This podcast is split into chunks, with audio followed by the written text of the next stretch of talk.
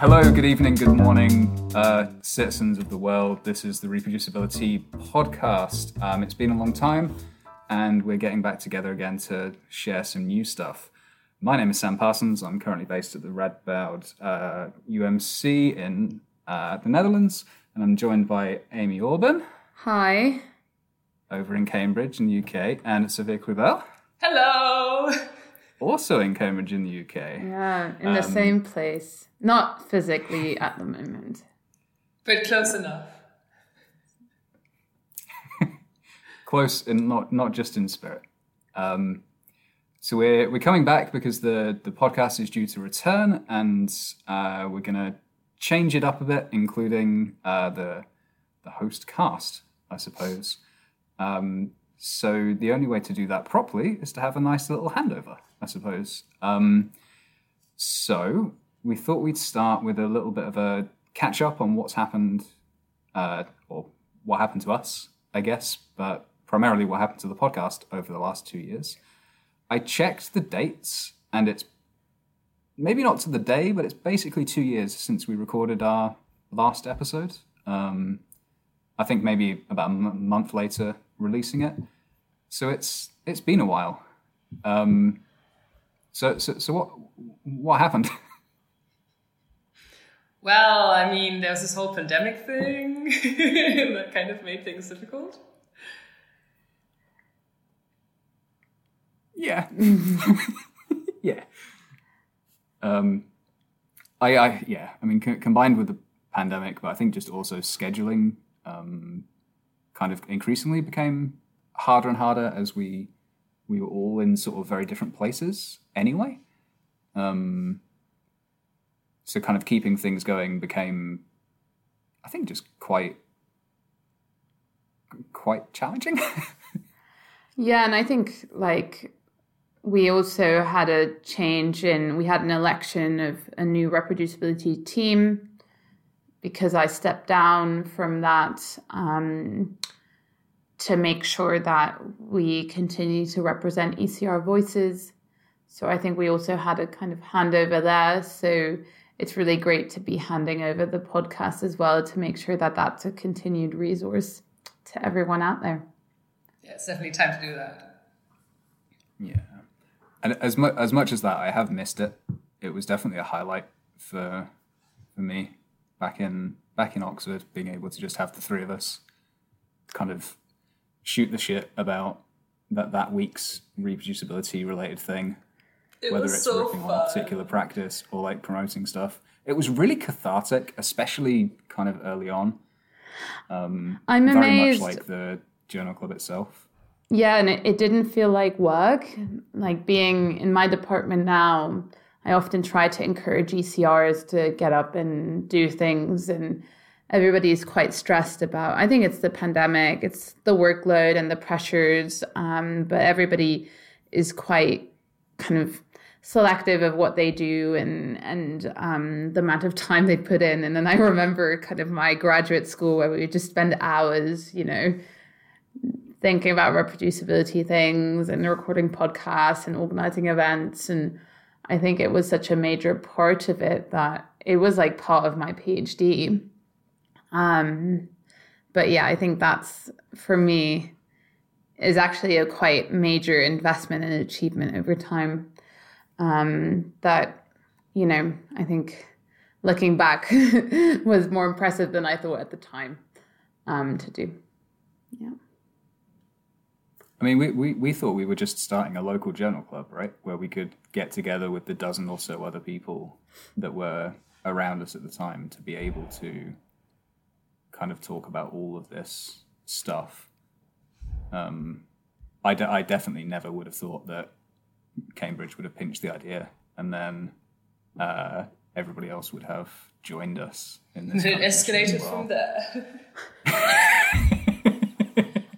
But I think it all the right also shows like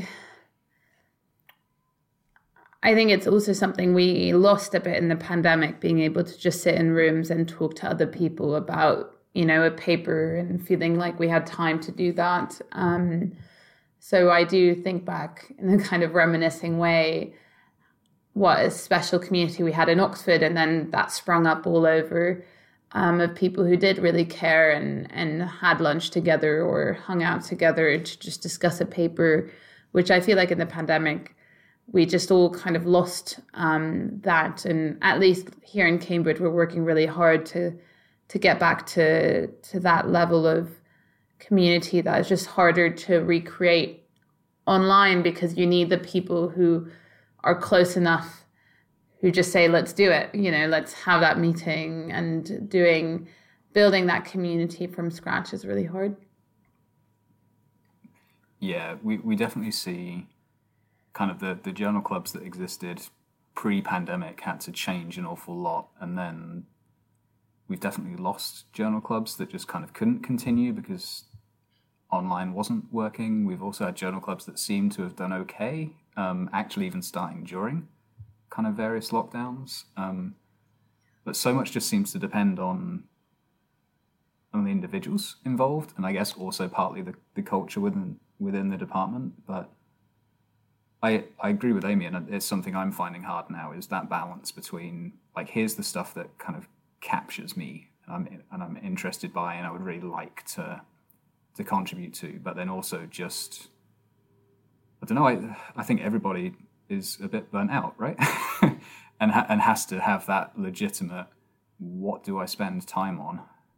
Um, and if you've got, I don't know, the the kind of quote unquote typical office hours, and that's what you've got energy for, maybe you don't have energy for at the very least, like leading extra stuff or running a podcast or something like that that otherwise would be. Yeah, I, I, don't know. I'm I'm very conscious of that when when I'm talking to folk now. That yeah, it would be great to do all this stuff, but I I completely understand.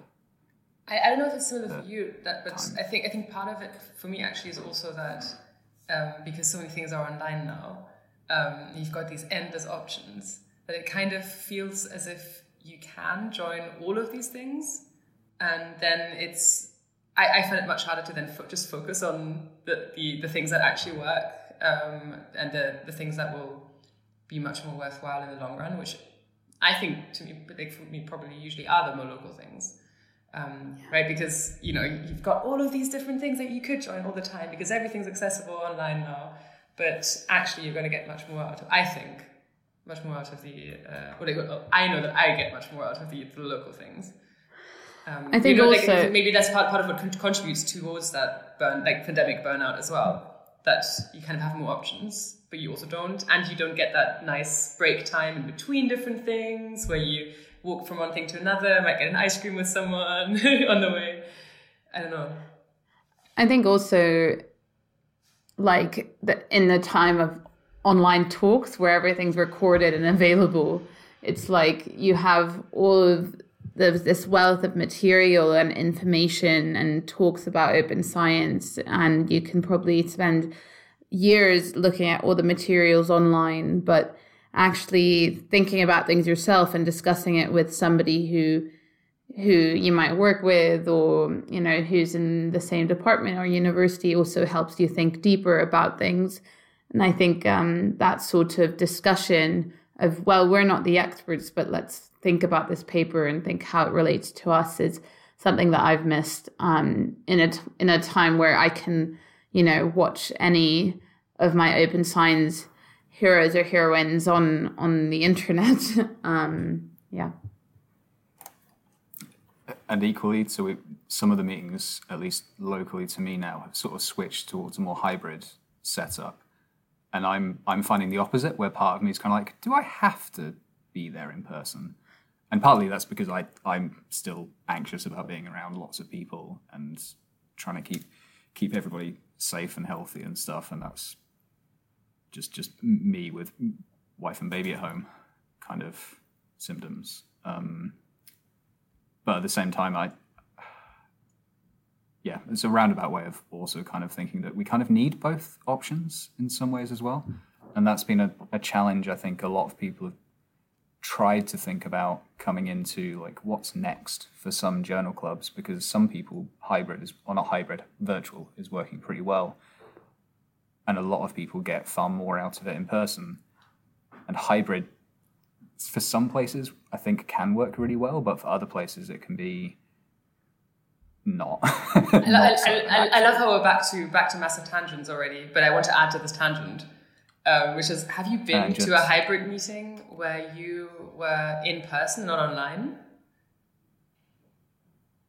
Isn't it? it? Is it like hybrid meeting? You you were in person, Yeah, so it's online. I have. Because I've because I Where only did that everybody logs in time. on their actual laptops. Exactly. It's so weird. So I only did this for the first time last week, well, the week before maybe, uh, where I was I, I was in person in a hybrid meeting. I've been in a hybrid meeting where I was online, but I did the other way around for the first time, and it's so weird because exactly as Amy said, everyone logs into to their actual own laptop so that you, everyone can still see their, like everyone's faces or whatever, unless you have one of those cool owls. They're quite nice. But even with the owls, for some reason, people still log in on their own laptops as well because they want to see people right there. Anyway, it's weird. And then if you just have that problem of where to speak to, and then people start, people that you're in the room with start just talking at the laptop that they've got in front of them, and it's so weird. Anyway, sorry. Tangent time. Well, maybe we, we can bring it back to what the podcast is going to do going forward. Yeah. Um, so we've we've had some discussions, and we we really wanted the podcast to return, albeit in a, uh, I guess, somewhat different, maybe revitalized kind of format. Um, in part, we wanted to kind of make make things work in places that were harder to make it work between the three of us. Um, one of which is scheduling when you've got people in different places, um, particularly if you're interested in having guests on that live in wildly different time zones. It's probably better to try and have somebody do the the interview or the kind of hosting that is maybe in a closer time zone. Um, so things there's the very kind of practical things um, like that. So we're we're aiming to have a kind of revolving, roughly revolving base of hosts and guests, um, so that it sort of doesn't place too much onus or emphasis on any particular people. Um, so it would be very easy to start a podcast with two or three different hosts, and then it kind of becomes like their show, right? And reproducibility should never be, I don't know, ju- just the Amy, Sam, and Sophia show, for example, because it's supposed to be more representative of the community. Um, so we wanted to make sure that things are changed to represent that, and then that means that people can. It can be a bit more of a dynamic kind of system. We're going to try and host things in seasons, um, or tea trays, or whichever pun we decide to go for. I'm not entirely sure what people have landed on yet. Um, but the idea is like both to make it more a sustainable thing, but also to kind of continue with what we originally came up with or wanted to do the podcast with the idea for, was just so that early career voices are more represented in this space. Um, And of course, you you are both now, uh, as in you, Sam and Amy, are both actual people with actual jobs now and and PhDs. Um, so that makes it, so yeah, makes sense. yeah, I mean, I, I, I, I'm still on a very temporary contract, I suppose. So I, I'd still call myself early career, but I guess that's up for debate. I'll still call on- myself early career for grants. I'm in that stage. No. As long as you're just under the years since Yeah. PhD threshold, you count, right? yeah, it's That, just I think that, might counts. actually be an episode rant. In fairness, I think it should be. is an ECR. It's a weird, weird concept. The concept of No. I now I now um, have PhD students who are involved in things like Riot Club and things. So yeah, very exciting to to see them, and that's the podcast for them and not me. Um, so yeah, glad to be handing over. Yeah, I, I think it's going to be nice um, in terms of there's there's a good amount of interest to move things forward. There's kind of a small group of people that are currently involved, but there's a lot of ideas about how things can expand, how we can have either guest hosting or um, kind of a more dynamic what the community wants from the episodes. Like one of the things that we've quite often had feedback from from the journal club organizers specifically is kind of wanting more more content about how to set up, continue, make a journal club successful, attract new members, and so on and so forth. And for the people on the steering committee, like we can ask people, we can put things up in a blog on the website, but I think the podcast is probably the the nicest and hopefully a very accessible way of kind of gauging that kind of input from kind of the whole journal club community as well. Um, particularly now as things are starting to gradually ease back into whatever this I hate the phrase new normal. I despise it, but whatever this kind of new normal thing is going to be, um, hopefully that is a way that we can kind of share everything while also it becoming something that is is sustainable and people can kind of grab onto while again highlighting the the early career kind of efforts towards this. Um, so yeah, I hope that sounds good to the two of you. Sounds fantastic. Reproducibility powered 2.0. Hashtag the new normal. oh God. Just to rub it in. No, it sounds, sounds fantastic. Um, I'm looking forward to the to the first few episodes. And I, I guess weirdly, because it's I'll be part of the organizing. I guess it's kind of my job to thank the two of you for like starting and being part of this from the start and just yeah m- making this what it is and if it like I, i'm going to be in a very similar position to amy very soon in terms of kind of passing on of kind of my position i guess on the steering committee. And and i imagine it's only going to be a couple of years before sophia is going to be in a similar position as well. So we'll be like eventually ReproducibiliTea, this thing that we started, will be entirely out of our hands, and it will be its kind of own own thing, which is kind of both exciting and also a little bit kind of oh wow we we we did that. That feels good. Um, so yeah, um, listeners, I guess listen out for the new series of uh, ReproducibiliTea, the podcast. Um, we will do our best to to share it to include um, as many voices as we can, and we hope that you enjoy. See you very soon. And see or hear you very see soon. Sophia, see you, Amy. Enjoy. Bye.